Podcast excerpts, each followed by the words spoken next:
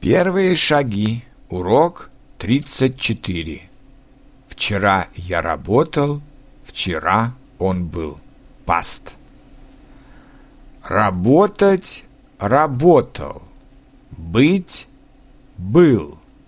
Жить – жил.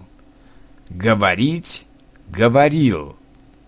Вчера я работал дома. Прошлом году она работала на курсах. Мы работали в саду два дня назад. Он был в Лондоне летом. Она жила в Германии два года. Они говорили по-английски и по-немецки.